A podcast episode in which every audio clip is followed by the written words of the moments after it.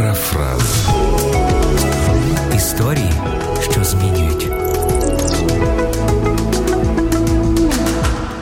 Жив на світі один чоловік, який усього боявся. Він боявся темряви, павуків, злих людей.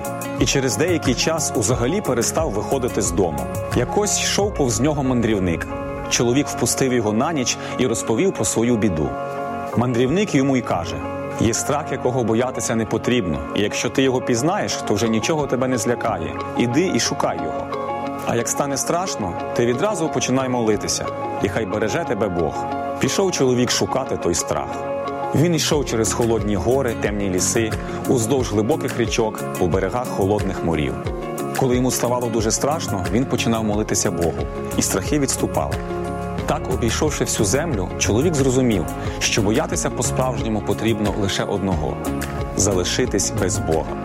Недаремно кажуть, хто пізнав страх Божий, нічого не боїться. Що б не сталося, ми повинні покладатися на Господа, розуміючи його мудрість і силу. А ключем до подолання страху є повна довіра Богові. Лише страх Господній несе із собою багато благословень і переваг. Часто ми боїмося майбутнього, але Ісус нагадує нам, що Бог піклується про птахів на небі, тому настільки більше Він піклуватиметься про своїх дітей.